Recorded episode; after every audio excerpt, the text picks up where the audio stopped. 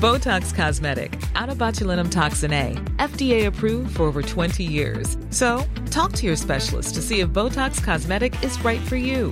For full prescribing information, including boxed warning, visit BotoxCosmetic.com or call 877-351-0300. Remember to ask for Botox Cosmetic by name. To see for yourself and learn more, visit BotoxCosmetic.com. That's BotoxCosmetic.com. Vous avez 5 minutes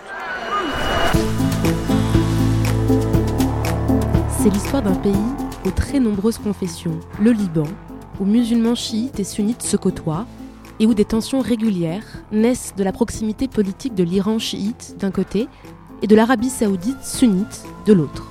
Et comme toute histoire, elle se répète. Début novembre, le Premier ministre Saad Hariri, à la tête d'une coalition gouvernementale stable depuis un an, annonce sa démission, mais pas depuis Beyrouth, depuis Riyad, en Arabie saoudite. On a demandé à Pascal Monin de nous aider à comprendre pourquoi. Il est professeur de relations internationales à l'Université Saint-Joseph de Beyrouth. Pascal Monin, bonjour. Bonjour. Depuis le 4 novembre, le Premier ministre n'est plus au Liban. Qu'est-ce qui s'est passé ce jour-là? Ce qui s'est passé le 4 novembre, à la demande de l'Arabie saoudite, le Premier ministre libanais se rend d'urgence euh, en Arabie saoudite alors qu'il y était quelques jours auparavant, euh, sans même prévenir ses plus proches collaborateurs. En fait, euh, à la surprise générale, euh, le Premier ministre libanais est apparu à la télé, pas sur une chaîne de télé libanaise, mais euh, sur une chaîne de télé euh, saoudienne, à partir de l'Arabie saoudite. On le voit apparaître à la télé et démissionner.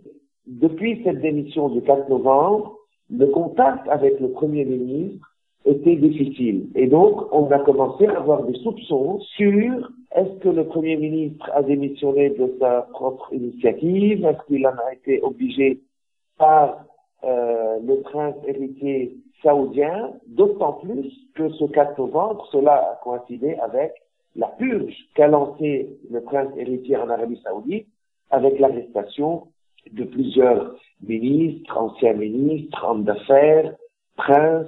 Et donc, on se posait des questions, car selon la Constitution et selon la tradition, le Premier ministre qui démissionne devrait présenter sa démission au président de la République et non pas à la télévision et encore plus à, à travers les télévisions étrangères. On était de plus en plus convaincus que la situation de Saad Hariri en Arabie Saoudite était une situation qui n'était pas normale. Ça s'est jamais vu qu'un premier ministre soit retenu contre son gré, plus ou moins comme otage, euh, dans un autre pays, et que l'autre pays essaye de montrer qu'il que, que, que ce n'est pas vrai. Et qu'est-ce que sa politique avait de si dérangeant pour l'Arabie saoudite? Ce qui s'est passé, c'est qu'il y a un an, alors que le Liban se trouvait sans président de la République, euh, le Premier ministre Saad Hariri, qui est le chef du courant du futur, à majorité sunnite, euh, arrive à une, un accord avec euh, le chef du courant patriotique libre, le général Micheland, pour un compromis pour l'élection euh, du président de la République, qui a vu élire euh, le général Micheland, président de la République, et nommé comme Premier ministre euh, Saad Hariri.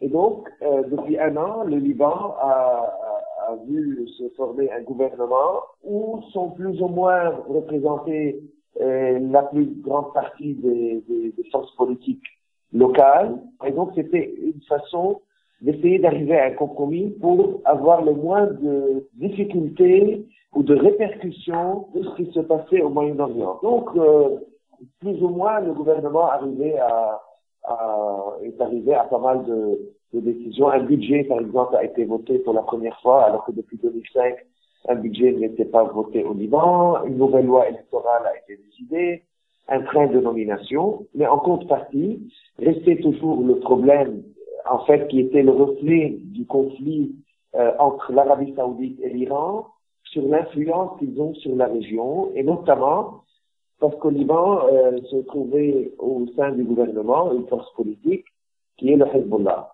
L'Arabie saoudite accuse le gouvernement libanais de n'avoir pas mené cette politique de distanciation et de se tenir à l'écart des conflits, puisque, dit l'Arabie saoudite, le Hezbollah est, euh, ses alliés, l'Iran, sont impliqués directement en Syrie, en Irak euh, et surtout au Yémen. Et donc, euh, en contrepartie, euh, le Hezbollah et ses alliés aussi ont un discours euh, qui, est, qui, qui, est le même sur les, les, les, interventions saoudiennes, par exemple au Yémen ou ailleurs. Mais pourtant, Saad Hariri, il était considéré comme un interlocuteur privilégié des Saoudiens. Qu'est-ce qui a changé ces derniers mois? Ce qui s'est passé, c'est que avec les changements qui sont opérés actuellement en Arabie Saoudite, se pose aussi la question du changement de la politique régionale de l'Arabie Saoudite. Euh, une nouvelle politique commençait à, à, à, être observée, une politique de fermeté. Euh, au Yémen, ils n'ont pas pu obtenir des résultats. En Syrie, leurs alliés ont perdu la guerre. Au Liban, le Hezbollah est considéré par l'Arabie Saoudite comme tout puissant. En Irak, avec la reprise en main du, du territoire face à Daesh par le, le gouvernement irakien, aussi, donc c'est une perte de terrain d'une manière ou d'une autre de l'Arabie saoudite. Et donc, il, il se pourrait que euh, ce durcissement de la, de, du discours face à l'Iran et face au Hezbollah à travers le Liban est pour cause ce que je viens de vous, de vous expliquer. Du coup, du coup, à partir de ce que vous dites, euh, on peut dire que l'Arabie saoudite voulait déstabiliser la vie politique libanaise. Euh, est-ce qu'on peut dire que c'est aujourd'hui mission accomplie? Alors, euh, il y a eu l'effet exactement contraire à celui escompté par les autorités saoudiennes, mais il y a eu une tentative sérieuse de se débarrasser, une tentative saoudienne de se débarrasser de Saad Hariri et de le remplacer par son frère. Mais cette tentative euh, qui n'a pas fonctionné parce que justement les Libanais ont su s'unir autour de cette question euh, du Premier ministre. Le président de la République a su gérer cette crise euh, en disant qu'on ne parle de rien, on ne traite rien avant que le Premier ministre ne soit revenu au Liban, avant qu'il ne soit libre.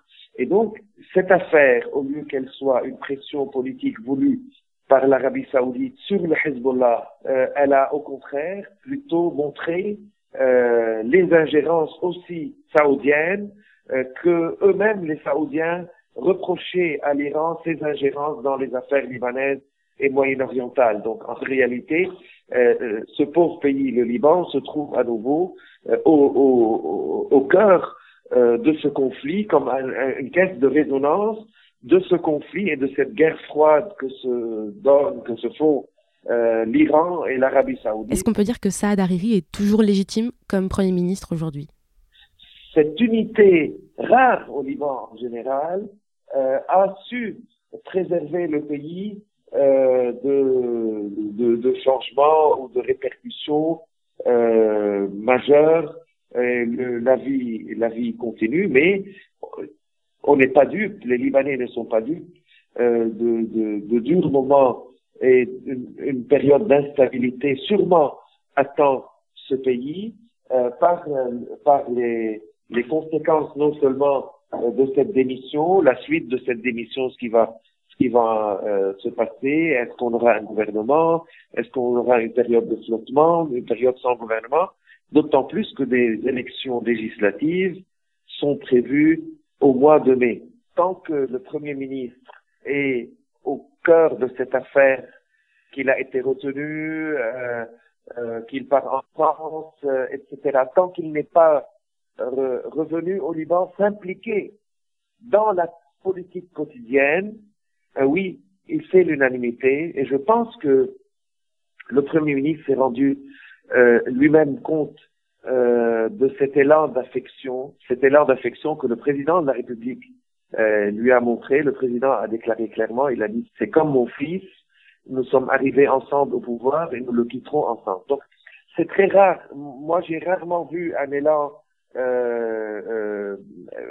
symboliquement unir le pays. Peut-être on l'a vu en 2005 après l'assassinat de son père. Euh, le président Rafik Hariri, où nous avons vu cet élan aussi se dessiner, et puis très vite, euh, euh, les divisions ont repris le dessus, les divisions politiques, confessionnelles ou autres, et aujourd'hui, il y a cet élan qui est assez clair.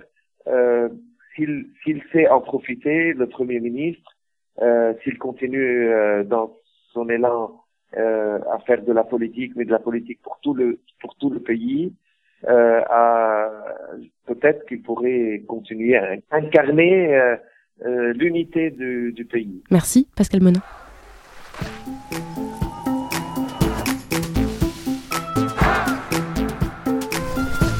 Binge audio. Salut, je m'appelle Camille Test, je suis journaliste et prof de yoga et j'anime Encore Heureux, un podcast sur la santé mentale. Deux fois par mois, on se pose des questions très simples, du genre comment on fait pour avoir un rapport apaisé à la nourriture, peut-on vraiment travailler et être heureux, ou encore pourquoi se réconcilier avec le sport. Avec mon équipe d'expertes et d'experts, on repose les bases, on décrypte les problèmes, on les replace dans un contexte global et surtout, on trouve des solutions. Car même si le monde va mal, on a le droit de vouloir être encore heureux. Encore heureux, c'est un podcast de Binge Audio, déjà disponible sur votre appli de podcast habituel. Join us today during the Jeep Celebration event. Right now, get 20% below MSRP for an average of 15178 under MSRP on the purchase of a 2023 Jeep Grand Cherokee Overland 4xE or Summit 4xE. Not compatible with lease offers or with any other consumer incentive offers. 15,178 average based on 20% below average MSRP from all 2023 Grand Cherokee Overland 4xE and Summit 4xE models in dealer stock. Residency restrictions apply. Take retail delivery from dealer stock by 4 1. Jeep is a registered trademark.